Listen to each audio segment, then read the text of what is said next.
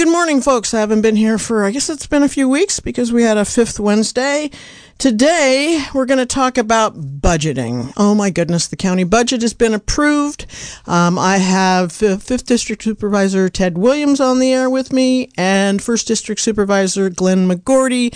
And we're going to talk about co- county finances. Um, as we're talking about finances, I want to say that we did have a pledge drive the last time I was here.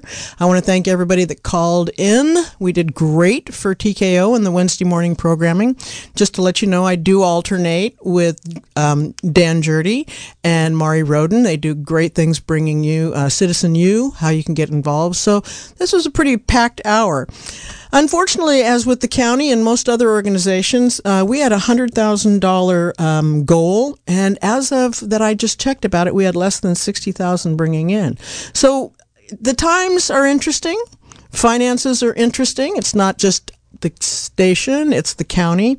So we're going to delve into the county budget and what's on the horizon for us. I'm going to make sure the guys are with me. Glenn, step up to your mic. Are you there, Mr. Glenn McGourty?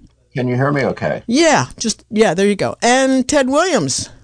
Good morning. Good. Ted's a little bit louder than Glenn. So, guys, you had a budget hearing last Tuesday. Um, you went over a lot of stuff. You've been dealing with the county uh, department heads for several months now. The CEO's office has been dealing with it. You've dealt with it. Um, I want to just, we're going to talk about some numbers, but basically what I wanted to get is the direction where we're at and where we're going to go because we've got a very austere budget. I know the total budget was $421 million, which sounds like it is a lot of money. That's definitely a lot of money, folks. Um, but when you get rid of, when you, when you break it down to the money, what we call discretionary funds, which that's the money that our board of supervisors and county actually can decide where it goes. That's called discretionary money. That works out to be just under just under 95 million dollars. So you get that huge budget, but what the board of supervisors and the county department heads can actually work with discretionary is minuscule compared to that. And they've got a lot of work that has to go has to be done with that. Um, so there's been a lot of uh, cutbacks. The department's heads had to really go through each department and pull back what they could possibly pull back to make it work to the point. I guess one of the things that jumped out to me last uh, Tuesday was when you've got the department head for uh, probation. Um, great guy. I mean, he's doing a great job in probation. And he talks about, well, about the only next thing I can do is put all the lights on timers to maybe save on the electricity. I mean, that's what we're down to, right, guys? We're kind of down to, you know, how many cars do we have? Uh, what are we going to do with, you know, ride sharing? Um, yeah, I mean, the things we're looking having to cut back is pretty incredible. So, who wants to start off? Ted, you want to jump in first? Just how you feel yeah, about the I process? Mean, way, I, I feel good about the process. Okay. I feel good that uh, we have board unity. I think all five, you know, we, we typically will bicker a little bit and we, we have split votes. In this process, I think we're all seeing reality for what it is and um, making the really hard decisions about compromises. So I feel good about the process. I don't feel good about um, the the nature of of no growth rural county finances. And in that uh, essentially you have less money in real terms every year to work with. So i look south and see sonoma county's board gets to decide how to spend the additional revenue that's come in year over year. We're in a position to decide well what more should we cut going into the next year? That's a really tough position to be in. And you know as a county we need to find a, a, a way forward that includes revenue growth. Glenn how do you feel about it I, I, echo what, what Ted had to say. I, I think we're, we're fortunate. We have a, a good financial team uh, under CEO Darcie Antle. That's her background in finance, and, and I think she's worked really, really hard to to come up with the budget that we have. It's it's not satisfying. Uh, you know, I'm I'm concerned that we can't offer a cola to our employees at this time because if you if you miss a year, then you're falling further and further behind, and we've been trying to to bring our pay up to market conditions, but we're we're not going to be able to do that this season. Yeah, I, that was one thing that did come up and has come up several times about a cola. Um, I know the SEI rep um, was there, and and a lot, several of the SEI employees have come and talked about how they need colas. They're behind on comparable wage. Uh, one of the interesting things that came up at the meeting, Ted, you actually asked uh, the CEO's office about it. What does it cost if if you were to put? And I just want to get the numbers out so people understand what the impact is. Uh, to raise a 1% COLA, which is a cost of living for our employees, if you just gave a 1% COLA, the impact to the budget would be $1.3 million um, per, per 1% COLA you give. That was the number that was put out. I think that's right, guys. Yeah. That's right. So that I mean, we all need to understand that it'd be great to get our employees three percent cost of living, do all of that, but you've got to look at the budgetary impact of that. So those are the kind of things that make it um, bring it home for me as to what it really means um, to do. So we have a what what took the hit. What I saw taking the hit again with is our deferred maintenance. We're not going to be able. We're we're slipping behind every year, which we have been doing for years, on upkeep on our buildings. We're seeing that happen on and on our roads, especially the impact there, and that just seems to be kind of a given. I I personally, unless we were to put in more sales tax, I'm not sure how we get extra money coming in. So, development, um, economic development is on the table. Um, Glenn, you've been dealing with that. What looking ahead? I know we have to cut back, but are there ways for us to grow our income? What what do we see happening in the county? Well, there there's a couple things. Of course, economic development is a, a function of the of of local governments that is considered to be optional. It's not mandated, but uh, most counties that are doing well financially, like Sonoma, uh, do invest in, in trying to attract uh, potential employers or industries that, that would create tax base. And with the demise of the cannabis industry here locally, it's having a financial impact uh, not only on, on county income on taxes, but but also on money that circulates through the community. Because when when people don't have money to spend, then all of the businesses and services also uh, will will decline, and also tax income declines because people aren't spending money. So, and we have seen that. We see our sales tax go down. We've seen our cannabis tax go down.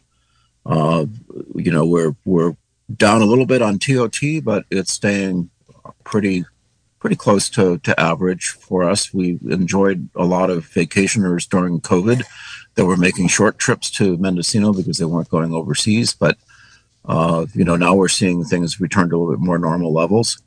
So, economic development it is basically kind of an investment mentality in, in your in your local economy, and so we we have Visit Mendocino, which is doing quite a good job of promoting our region, and uh, Supervisor Haschak and I, during the last year, have been working very closely with with uh, West Company uh, we have a, a, contract with them to do economic development work, and they've they've done quite a good job. The, uh, we've kind of focused on a few areas of blue economy and Fort Bragg, where they've brought in close to five million dollars for for projects there that include the desalination project, and then they also have uh, a kind of a revitalization of the the harbor of the Noyo Harbor. So that's an example of what you can do when you have economic development uh, functions in your county government. So,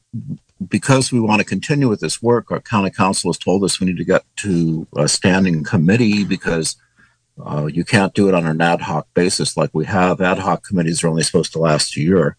If you want to continue, then you uh, to be Brown Act compliant, you need to have a standing committee. So we will we'll be initiating a standing committee. We're going to have our first meeting in uh, next month. and we will uh, begin to organize ourselves to to work with kind of stakeholders around the county. So, um, you know, this is a really positive move. Well, let me let me just throw some numbers at that so the listeners understand. excuse me, I'm actually looking at it's a budgetary unit um, 1000, which is rev- revenue forecasts for the county. So when we're looking at sales tax, um, the sales tax that comes into the county is just around $8 million. Uh, the TOT tax, when you get down to looking at that, that's transitory occupancy tax, that's about 8 million. So our sales tax and our TOT tax are running about the same. Um, I haven't. I was out. I was out at the coast a uh, weekend ago for the um, Mendocino Film Festival, which was great, folks. These are the kind of things that are really fun and a lot of tourists go to. And I know I paid thirteen percent uh, tax on the room that I rented. Just ask. Either one of you can take this. Head of you. Is that comparable to what I would pay in Sonoma County? I try to stay in the county when I drop my money, so I don't do much outside. But if I was to go to San Francisco or to Sonoma County, would that uh, TOT tax be equivalent, or are they actually getting more than us? Does anybody know? Either of you? Yeah, my understanding is they get a little bit more, maybe a percent more. A percent more. Ted, mm-hmm. is that right? Uh, we're we're we're on the low end. Uh, there, there's room to bump ours up. I think part of that discussion would need to be how to spend it, maybe not sweep it all into the general fund, but address some of the problems that are created as a result of visitors. You know, you have huge impact on on EMS and on fire. You have trash on the sidewalks, yet the county doesn't have a maintenance crew to clean it up. So, you know, I th- I, I, I think we're low. It it does it it would be appropriate to adjust it up. Um, but we need to be really careful about how that increase is used to make sure that we address problems that are created by the visitor economy. Yeah, roads is another one. I know generally when the tourists come in, they're using state roads, but there are a lot of county roads they use too. So that's interesting. Um, I mean, I always hate to say we need to go taxing, taxing, taxing, but that just does seem to be the way we generate income. The largest income we have is actually, folks listening, is uh, that's our secured property taxes. We're actually bringing in just over $42 million a year on property taxes, which is a whole another issue. Um, one of the discussions has been, and I haven't had a chance to look into it. I actually want to do a show on housing. Is short-term rental? Um, I know there is a tax, a separate tax for short-term rentals. I I guess it's part of the TOT tax. Um, yes. There's been some discussion about maybe raising just that one um, rental, the short-term rental uh, which would be Airbnbs, your backyard rentals, and that kind of stuff. Uh, is is that something that it might work? I mean, are we out of the ballpark compared to surrounding counties of what we tax well, for that? We, we use the same TOT on everything. What's okay. kind of scary is the state is saying that they'd like to put a 15% tax on uh, short term rentals on top of what we have, which would be like a 30% tax if somebody uh, was to uh, use a Airbnb. So there's a, a Senate bill that's moving through right now, uh, and that that doesn't bode well for affordability. Would that would any of that trickle down to the counties, or that would go straight into the states' coffers? Does it anybody go straight know? into the states at this point? Wow, I had not heard about that. Mm-hmm. Is it close? I mean, is that something that we need to get our citizens talking about? Probably, I, I think our, my, my understanding is that uh, Senator McGuire supports it. So we probably need to have a discussion because it, you know, that's very impactful. That that would be a big hit because if I'm paying 13 in Fort Bragg and they add another 13, that's like a that's a lot of tax. Yeah, it is. Wow. That I mean, yeah, especially if it's not trickling down to the county.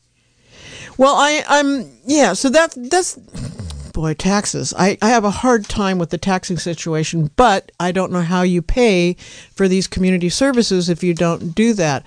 Um, when you get back into beyond taxing, then you have um, sales tax or business income. Our because we're such a rural county, is do we have the option of bringing in big businesses or bringing in industry? Um, you're in the inland corridor, uh, which might be easier to do than on the coast, Glenn. Is business development um, someplace? I mean, I guess that's called that'd be under economic development, but sure. do we have the do we have the infrastructure? Do we have the access to to be able to do that to bring in business? The, Ted, we're, we're not really on a transportation corridor. We're not on I five. We don't have uh, rail. Um, you, you, don't have a way to. You don't have a, a port. It, it's a tough place to attract uh, quote unquote big business. I think as a board, we also worry about um, whatever economic development occurs in the years to come needs to provide living wages. The last thing we want is another uh, Walmart style situation where, yeah, we've brought in business and we've created jobs, but the people who are working those jobs can't make ends meet and need every subsidy imaginable. This county doesn't have any uh, funds to give uh, subsidies of any type. And so uh, we need we need more business activity, but we need the sort of business activity that pays living wages. Yeah, and, and then and then you've got housing. Well, you, you know, housing. There are there are developers, there's contractors that would love to be out building houses. They need people who can afford to rent the house or afford to buy the house with a profit. They're not going to do it at a loss. And when I talk to developers, they point at lot the people who want housing in your county can't afford the modern cost of of the housing, the labor component, the the raw land, the infrastructure, um, you know, building materials to, to meet California building code when they when they put that total package together, it's well beyond what a wage earner in our county can afford. So housing is it's sort of like a hospital to say uh, you know hospital's not doing well, can't make ends meet. Well, it's because uh, you don't have a population that can afford the service. You don't have a population that can afford the modern cost of housing. The way to fix that is living wages. If we had the sort of uh, median wage that Sonoma County has, we would see more housing. True. This is why sometimes I think like we, we go in a, this is why sometimes I personally go in a circle around this. I see where the issues are, what you're talking about, uh, comp- getting good wages, getting good incomes, but you can't do that because of the, you know, I mean, I see it as a circular thing and I'm not sure how we get out of or get a direction going where we can actually move forward to deal with some of these issues. Um, and I don't know, either one of you have an idea of just, I know it's one step at a time. I know we've done a lot moving forward with, um, you know, getting our systems for the county together. I mean, the whole upgrade of our IT systems was a mess over many years. Um, I'm hearing that it's getting more straightened out a lot of the work, a lot of the billing that needs to go out, a lot of the internal structure to track things is actually coming to fruition after seven, eight years. That seems to be helping. Um, what I'm not sure of is, except for rolling back and reducing the county's footprint, how do we make our county sustainable? I know that's a big question, guys. I know that's a really sure. big question, but this is kind of where, when I get ready to do these kind of shows, this is what he keeps coming up for me. Seriously. Well, yeah, but th- those are all really good questions. So a lot of it comes in from planning, is uh, figuring out what resources do we have that, what kind of industries do we want to attract, and and that's what uh, economic development does in part, and that's what we're trying to do is prioritize what sort of things can we do.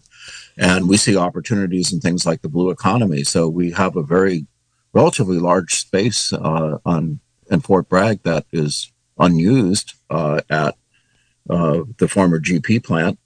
So that's where uh, the idea of, of, a blue economy that focuses on on marine resources as sort of the centerpiece for uh, developing the space comes in. So that in, could include something like aquaculture. Uh, we we have obviously ocean water, and the the plan would be that the infrastructure needed for that would be a, a very large uh, pipeline of, of water that could be brought on on onshore uh, for for use for uh, aquaculture purposes, and and there's people visioning that, and then they're also visioning how they can have the technology that goes along with that, uh, like the uh, a marine science center uh, and other possible tourist businesses that take advantage of the coastal position. So that's kind of one area that in the economic development sector we're looking at. The other one that I think is pretty exciting uh, that is sort of moving forward is green hydrogen and the idea of the hydrogen highway. So it turns out that we have a lot of biomass that doesn't have much value. We really need to thin our forests. We know that they're overstocked. We we have you know three or four hundred trees per acre. A healthy forest should be down around probably twenty to fifty.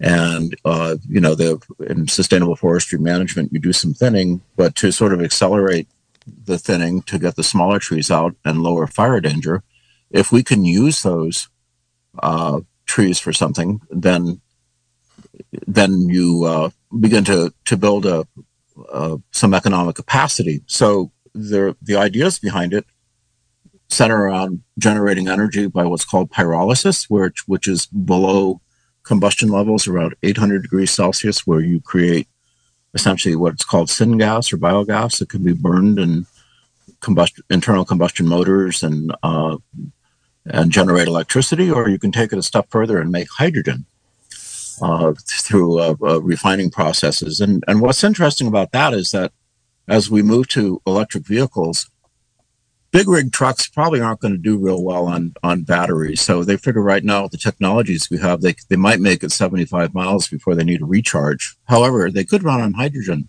And uh, that's something that we could actually make here in Mendocino County as a byproduct of, of creating forest resiliency. So that's something that we're pursuing with our economic development uh, uh, plans and and local industry is is interested. So uh, that could be something that Mendocino County could step into, and it'd be those kind of jobs that Ted's talking about that where you're paid a living wage to to do that work.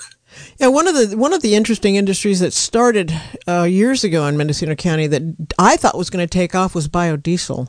I thought that was really a, a, really good thing. We had the depot in uh, Ukiah, but that that kind of didn't pan out. Um, Ted, what about um, what economically development with rural with doing um, techno stuff like people well, being able to have that, technology in the hills and that, stuff? That can be done today. I mean, okay. some of us have been doing it for a couple decades. Yes. And you know, some areas have limited broadband, but there, there's ways around that. It's it's basically possible today. I guess my my I support everything Glenn just said. Um, I do have a concern that there's very little government can do as efficiently as the people can do themselves. And so you you, you want economic development, but you, how much do you want to involve in government um, or county government in that process? You know, I see our role as a, one of removing barriers, trying to get out of the way, try to streamline our process so that people can focus on um, developing their business rather than getting through uh, regulations. Um, unfortunately, there's not a lot that the county adds on top of state and, and, federal regulations. So we look at what can we do to get out of the way. Well, we're not, not we're not creating rules to begin with. We're saying here's the state minimums that you have to comply with.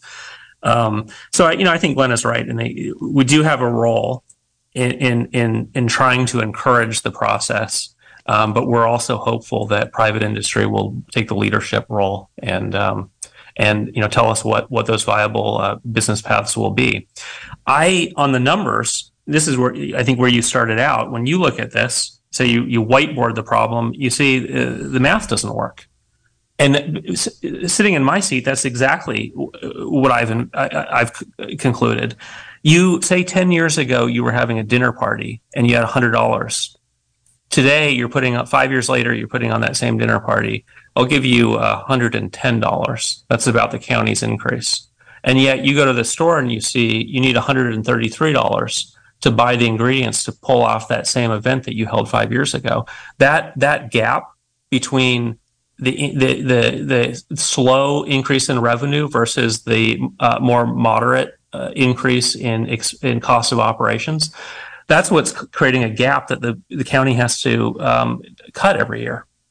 And you're right. There's less and less areas. I mean, we're down to maybe employees can carpool. Maybe we don't need so many vehicles. Stop using uh, paper in the office because we have to. We buy the paper, we buy the toner, then we have to file it, and we have to pull it out and you know do PRAs later. The, this is kind of looking for for pennies in the in in the in the gutter, and so what is the plan to really get on track for our ongoing revenue to meet our ongoing cost of operations this county doesn't have a plan Well, we, that's true. I have not seen a plan to move forward, but I also understand that the costs are increasing so much. Even in my own in my own life and style, whatever I do, the costs are increasing more than the income coming in. Um, that's why one of the Ted, one of the comments you've been making at the supervisors meetings, which I, I really think we all need to take to heart and think about. And this is gonna this is gonna be us as communities doing this, folks. We need to take just like the KZYX and all the radio stations and nonprofits are taking a hard look at what we're doing in the world. Ted keeps bringing up the comment, "What is the county's footprint?" Okay, you've brought this up several times. Uh, it used to be that we could provide a lot of services. We have a lot of infrastructure that we take care of in the county. Um, I've talked about the facilities report that came back and listed all the properties, the deferred maintenances on the properties that the county owns. So, is it really a time to start talking about the county's footprint? what we absolutely need to do as a county, what should be shifted to the communities um, to try to help us live within our means. Either one of you, jump on that one. Glenn, what do you think? Yeah, well, that's absolutely correct, and uh, the you know we we have responsibility for for things like the veterans halls, which don't really generate any income, but they sure can suck up a lot of dollars if the roof starts to leak. Uh, and you know we have a park system that really hasn't been properly maintained. So so we're thinking of of trying to find partners to essentially take them over, maybe, uh, or but still maintain public access. That's an important thing that that we we feel like we want we want to happen because parks are really important to people. But I think that that uh, Supervisor Girty has it right that parks tend to be really local in nature. So we should be looking long term for finding partners or economic solutions that put them in the neighborhood. So, uh, for instance, we're having discussions with the uh, Mendocino Land Trust and Anderson Valley Land Trust about, um, uh, you know, looking looking at at um, the parks in Anderson Valley that are associated with it for for helping and, and maintaining them because we we really can't afford to take care of them the way that we should, like Faulkner Park. Uh, we might use a concessionaire to to run Indian Creek Park, uh, so so that they they basically we have uh, someone who is taking care of reservations and maintaining the uh, the campground in return for some income uh, on renting it out. So those are the sorts of solutions that we're being forced into because we at the moment things are getting into disrepair, and that's not acceptable either, because then it becomes a liability if you have dead trees and and hazardous electrical systems and things like that. So, uh, from a risk management point of view, we have to find solutions to keep those places safe, and we also want people to have spaces to recreate. So, so those are some of the hard choices we're we're having to make. We we probably need to to get rid of some surplus properties. So, the uh, because the while we own them, the ownership doesn't really benefit you uh, if a you're not using them and b if they're costing you to maintain just even to go clean them and and make sure that the weeds are cut down and and all the usual things that come along with owning a, a property uh, we're, we're having trouble taking care of it uh, given the kind of limited tax base that we have and the demands for for services and funding Good. And, and I think and, it's also a, yeah. a, truth in uh, government maintaining those buildings comes at a much greater cost than say a nonprofit doing the maintenance. And you know, right or wrong, you you add prevailing wage and public contracting code and the whole process for the county to maintain a facility, and it's a multiple of what it would cost an individual, a private business, or even a nonprofit. So if we can find that right partner to keep the facility uh, operating and useful to the community, as a nonprofit, we may come in at a much much lower uh, price point that you know collectively we can afford. Yeah, I'm just gonna. I want to jump on that because, of course, you went right into a project I'm working on. Um, I want to just let everybody know I'm Karen Ottoboni. This is TKO, your Wednesday morning public affairs show. On the air with me are Fifth District Supervisor Ted Williams, First District Supervisor Glenn McGourty, and of course, Glenn, you brought that up because I'm in the middle of trying to deal with the different organizations in Anderson Valley to transfer the Anderson Valley Veterans Building to a local entity. Um, and I've mentioned on the show a few times the county had last year transferred their Veterans Hall in Point Arena to the boy, to the city of Point Arena.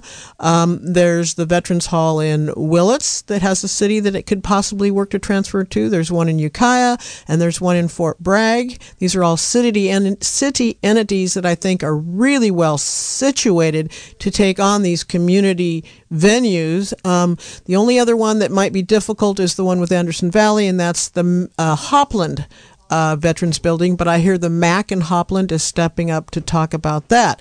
So I'm just going to plug this. I hope the supervisors work as hard as they can to get these kind of things transferred because you're not going to make any money on it, okay? You're not going to sell it to these communities, but you're going to relieve the county of the deferred maintenance and the additional maintenance. And I will say again, the county's paying for not only the maintenance, but they're also taking the keeping the upkeep, which means they pay for utilities and all of that. So this is a project I think it's really good, as well as the parks. Um, yeah, it, this it, it's it's not going to be an immediate impact, but in the long term, we're not going to get these buildings deteriorated to a point where they get have to be torn down and we lose them totally.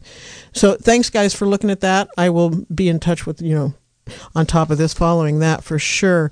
Um, the other thing I heard though at the meeting uh, the meeting last t- Tuesday was that besides some of these community buildings, it doesn't seem like there's many of the other buildings in the county that we can actually do without. Sounds like we actually need them. Are you? I know I know a lot of them are in bad shape, but it sounds like we actually need them for what we're using them for. Is that true? Well, you, you you can't just get rid of a building, you know, without a more holistic plan because you right. have people inside that building that are performing functions, you know, daily. Where where do they go to work? Um, but a reality check, uh, the county uh, has exceeded its revenue. Uh, it, it does need to decide what types of services it can uh, reduce. And you know, I, I, don't see there being um, you know any uh, big bullet points where we can just say, okay, these three things we're going to stop doing, and now our we're in good financial shape. It's probably more than a hundred small items that, in the aggregate, will make the difference. You know, to give you one of those, I, I learned uh, a year or so ago that uh, somebody in my district was fined for taking down dead trees. It was a 400 acre parcel. It was ag. It was falling on his livestock, non-native species. In fact, the county ag was out there monitoring uh, the beetle infestation. So he took down 30 of these uh, trees, and then you know code enforcement shows up and finds them. And and that that that kind of bothered me that we have it, we can't do everything we're stretched thin, and that's what we're prioritizing. I would think code enforcement might prioritize uh, you know, raw sewage being uh, uh, spilled. Kind of problems that are a health issue or you know a fire issue that really affect neighbors and community. And uh, we, we've, as a board, we gave our direction to our staff that um, that you know dead tree removal is more personal responsibility, not something that we want to actively uh, be policing. Certainly, deforestation is a concern, but where somebody's taking out two or three dead trees, they're going to come down anyway uh, that that's not really our priority in this uh, economic environment. Good point. And so, and that I think that has to do with a, you guys. The board has been working a lot with the CEO's office and then the different department heads to prioritize, prioritize what the um, departments are doing and how they're handling it. I want, I do want to do a shout out to planning and building. It sounds like they're getting their technical uh, ability internally down to the point where they're going to be able to streamline a lot of stuff, do a lot more, do a lot more online for applications and stuff. That that seems to be going well. Um, it it just seems like technology has held the county back a bit. Um, the other the other issue I wanted to talk about, one of the things I've been saying, and it, it kind of gets back to some of the stuff we've been talking about, is balloting by budget. Okay, and and what I mean by that, folks, is that we've had um, two different initiatives uh, on our ballots that have been generated from the communities. Uh, the first one was the library tax and then it was up upped, and that brought in quite a bit of money. I actually have a list here of how much money that brought in uh, for the libraries. It was over a million, some millions of dollars. Where was that at? Oh, I missed it. Um, but then the other tax we did was the fire tax. So that was Measure P. And that actually brought in $4.2 million for fire services. Uh, then there was money that went from TOT for camping. That was another 680000 for um, fire services. And so it, it seems like a lot of the a lot of the community seems to be willing to vote and impose taxes on ourselves if they see where the money is going directly. Uh, the reason I bring this up is Fort Bragg is just upping their uh, city tax, and the money is going to be directed to roads.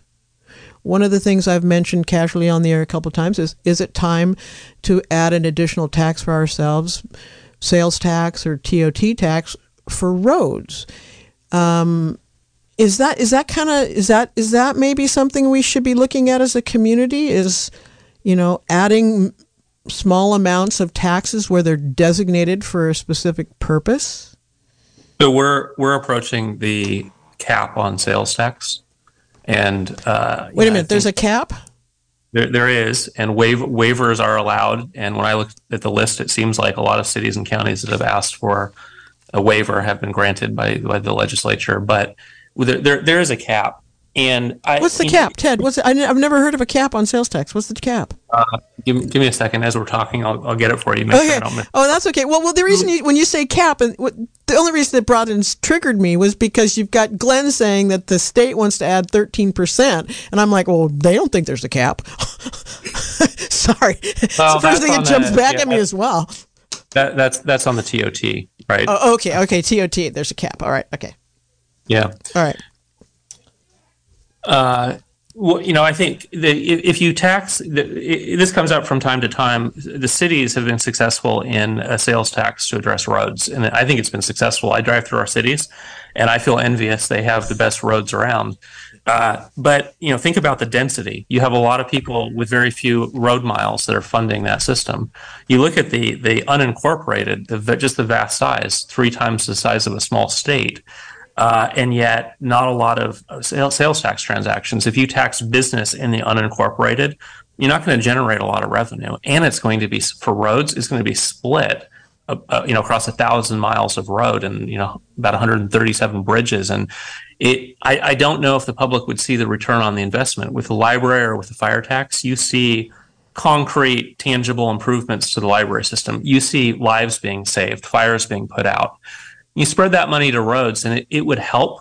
Um, but you know, put it in the context of 2019, the state did a survey statewide of every mile of road and found Mendocino County needed to spend 698 million over 10 years. So you know, just for inflation, maybe 75 million dollars a year on average. We're not spending anywhere near that. If you were to add two or three million dollars, it would help fill some potholes. I don't know if the public would notice that that difference.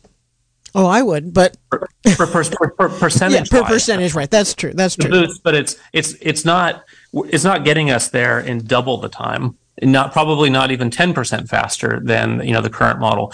The the hard reality with roads is you've got a county that doesn't have a long term plan for roads. When these roads were put in, uh, it was you know this, some of the materials were basically waste products and you know now refineries are able to turn that waste product into diesel and sell it at five dollars a gallon at the pump. You're buying that material for, to to build roads. The standards have improved. Um, you know, some you look at uh, CPI and then you look at uh, the inflation on road materials, the labor and the raw materials.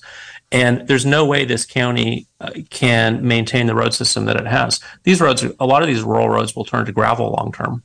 And you know, it doesn't matter who you have in the board of supervisors. You, this county doesn't have the revenue to maintain its road system, and it's a lot of the departments are like this. You know, you were getting at before you know before the show when you when you think about what to discuss. Uh, how is this all going to work? Well, right now there isn't a plan where it all works, and I think roads is just uh, an area where we can put our eyes on it and see tangibly the roads are rough and there's a lot of potholes. Why aren't they being filled? The county doesn't produce enough revenue. And I will say again, adopt a, adopt a road, go out and fill some potholes. If Arnold Schwarzenegger can do it, we can do it. Um, okay, Glenn, any comments on that? Well, remember that I, I use this analogy all the time. This is a county that's two thirds the size of the state of Connecticut. Uh, Connecticut has 4.5 million people, so they they're able to pay taxes to keep their roads in good condition. We have 90,000, so uh, our density of population in Mendocino County is pretty close to that of Elko, Nevada. And uh, you know, we just we we live in a very large, beautiful rural place, and uh, we just unfortunately the trade-off of being here is that you can't get the kind of services that you would find in a more urbanized area. That's why, personally, as as I I I'm watching the little bit of growth that does take place uh, in Mendocino County. I kind of encourage it to take place in incorporated areas where they can do the services better, where there are centralized sewer systems, where the in the case of Ukiah, they have their own power company, which is really important because you're more likely to get a connection out of them these days than you are out of PG&E. And they can pave roads and take care of them. So uh, as, as we think about growth in Mendocino County, I, I really kind of support more centralized kind of growth associated with urban areas as opposed to having scattered houses out in the countryside where it's difficult to provide emergency services and you're on septic and uh, you know your our, our health and safety issues associated with living in real rural places is means you're going to have to compromise some. You can't expect to have the same level of of safety that you would in an urban area, and it's reflected in things like fire insurance for sure. Uh, and we're we're kind of I think the insurance companies are really putting it in our face about what they think of our relative safety living uh, far away from from places. Even though I live uh, in that kind of a setting and I love it. Yeah, the whole thing with insurance companies, that's a whole nother issue that is just so inflaming. I mean, State Farm just pulled out of the county or out of the state, I think, didn't they? I heard uh, yeah. getting insured. Um, one of the issues I want to bring up because I think it's going to be coming up more in the future. It's come up at these board meetings, and it's and it's an issue I lived through in the late seventies. And one of the things is, is there's been this reoccurring statement um, about housing or properties that are not being taxed are not on the tax rolls.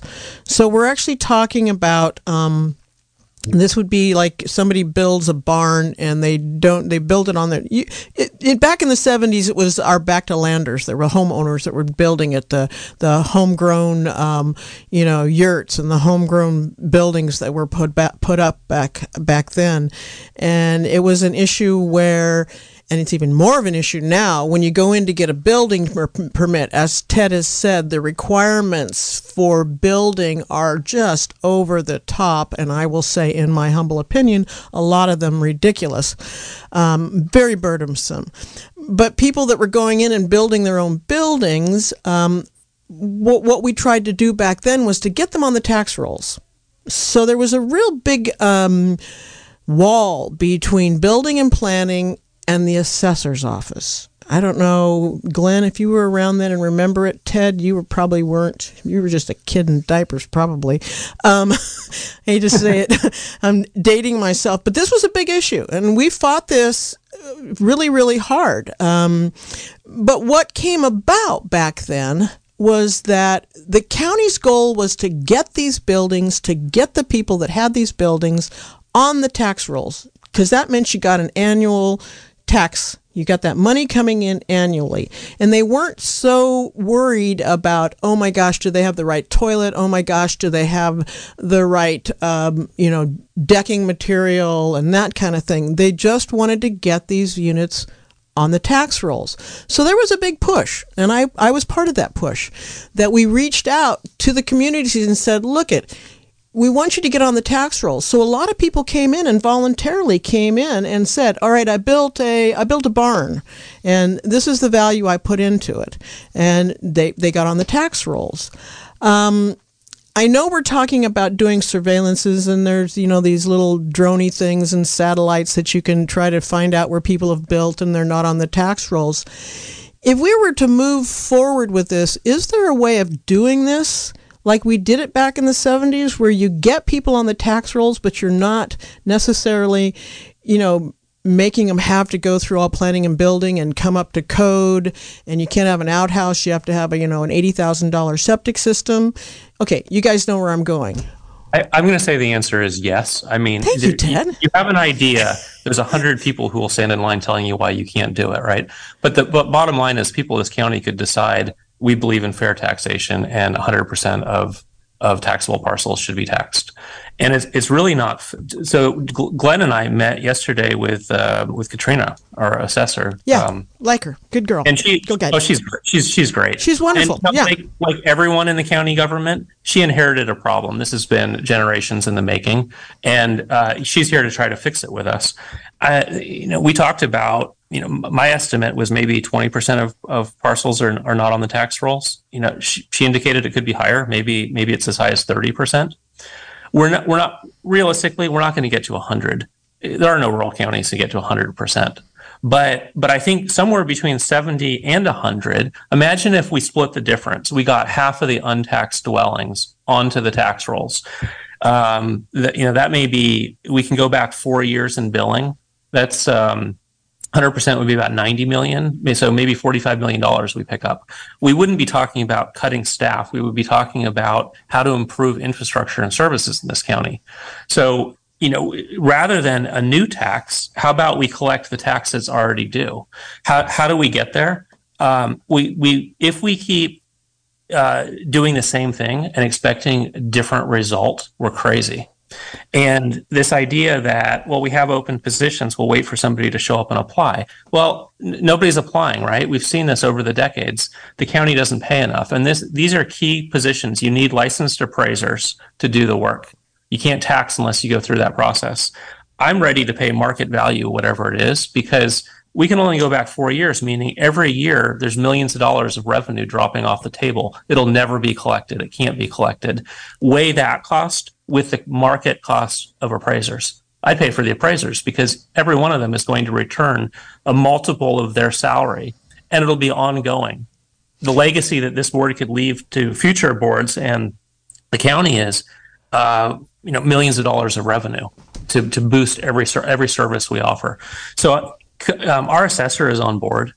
We're having discussions about how we do it, not if should we, but how do we do it? Is it an RFP for outside contractor to do it because we don't have a labor pool? Is it uh, declaring an emergency and being able to hire at market value? Is it you know boosting and uh, the recruitment effort and wages in the department?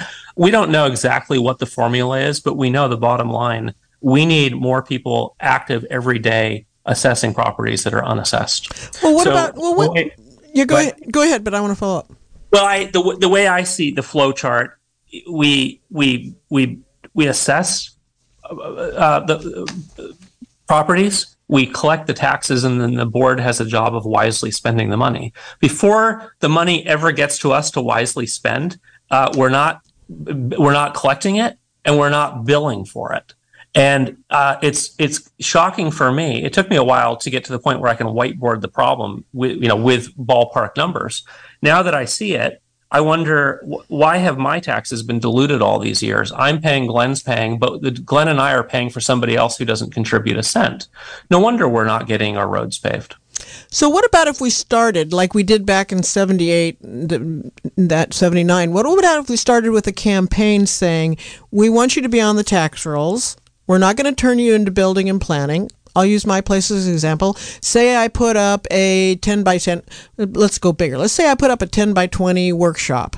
I did it myself. Um, I go into the county, which I've done in the past, and I said, hey, I put this on. This is what I paid for it, and I get on the tax rolls. Um, there's no penalties because I'm coming in and doing it now. I'm on the tax rolls for them the county assessor doesn't doesn't send my paperwork over to building and planning and I have to go through these horrendous things because I built it myself and all of that. Um, couldn't we initially start a campaign to try to bring in the people who want to be on the tax rolls? It, it, back then, back then, it was a lot of people were building with alternative stuff. You know, back then you had to wire for 110 when you were off the grid with you know 12 volt stuff. Um, is that something that we could start with like we did back then? What do you yeah, think? That's one of the, that, that's one of the proposals that that Katrina uh, was thinking about, and and uh, we we had some discussion about that. I suspect that there's probably multiple solutions for for how we Im- improve the, the tax rolls, and that could be one of them. Uh, so Okay, well, I, I, mean, I think it'd be, has to be yes, we're doing it.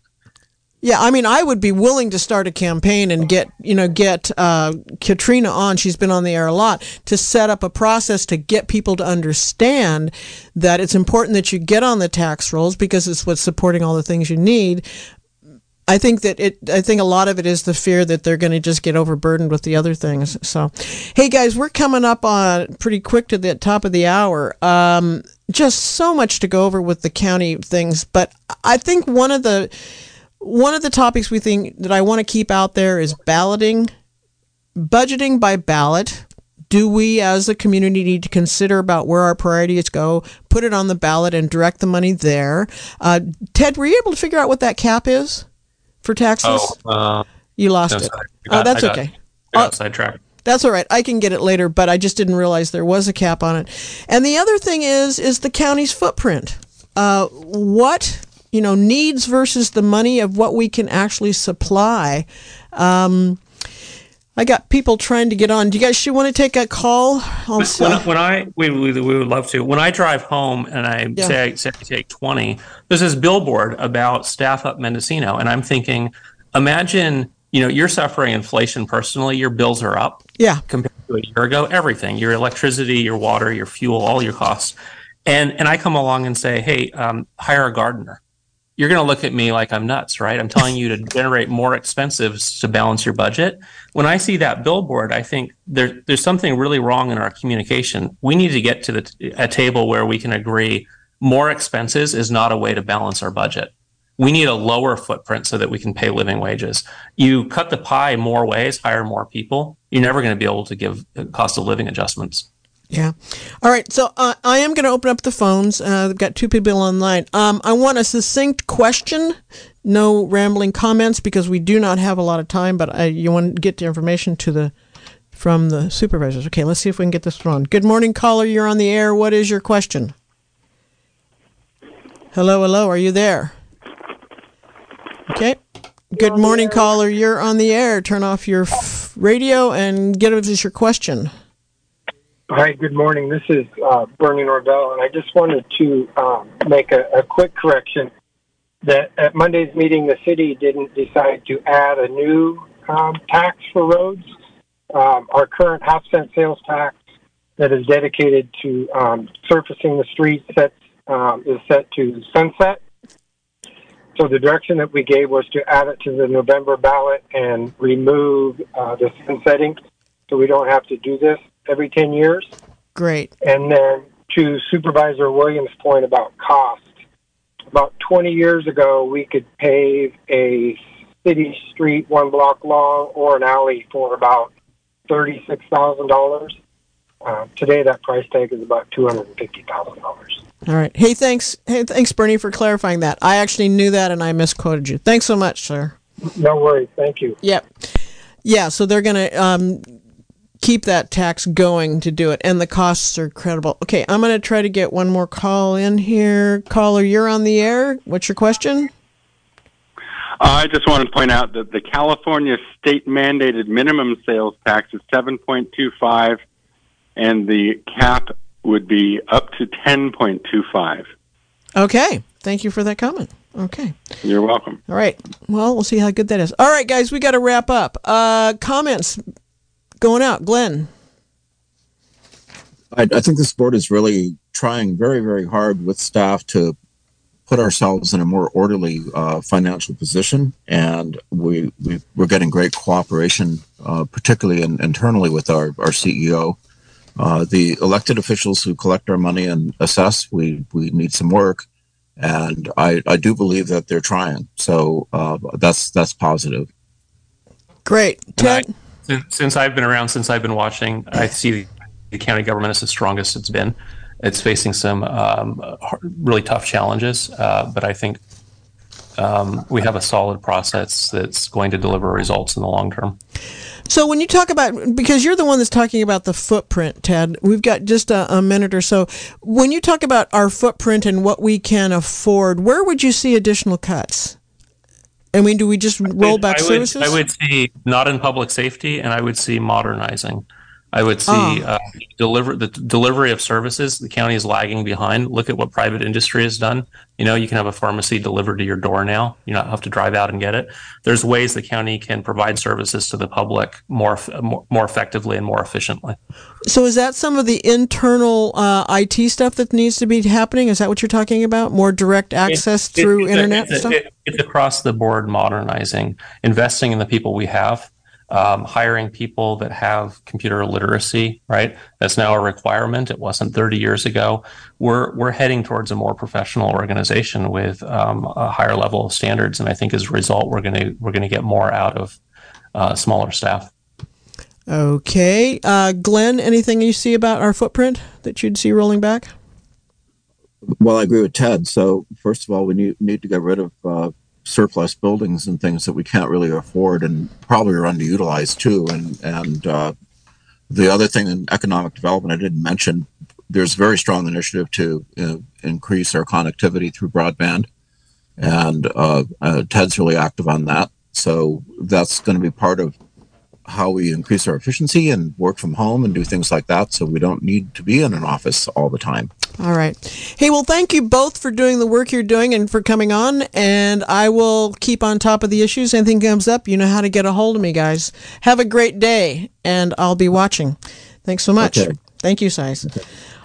This has been a production of Mendocino County Public Broadcasting, KZYX Philo 90.7 FM, KZYZ Willits and Ukiah 91.5 FM, and Fort Bragg at 88.1 FM. You can find more content like this on our website at kzyx.org and consider donating by clicking the red donate button in the upper right corner. Thank you for listening.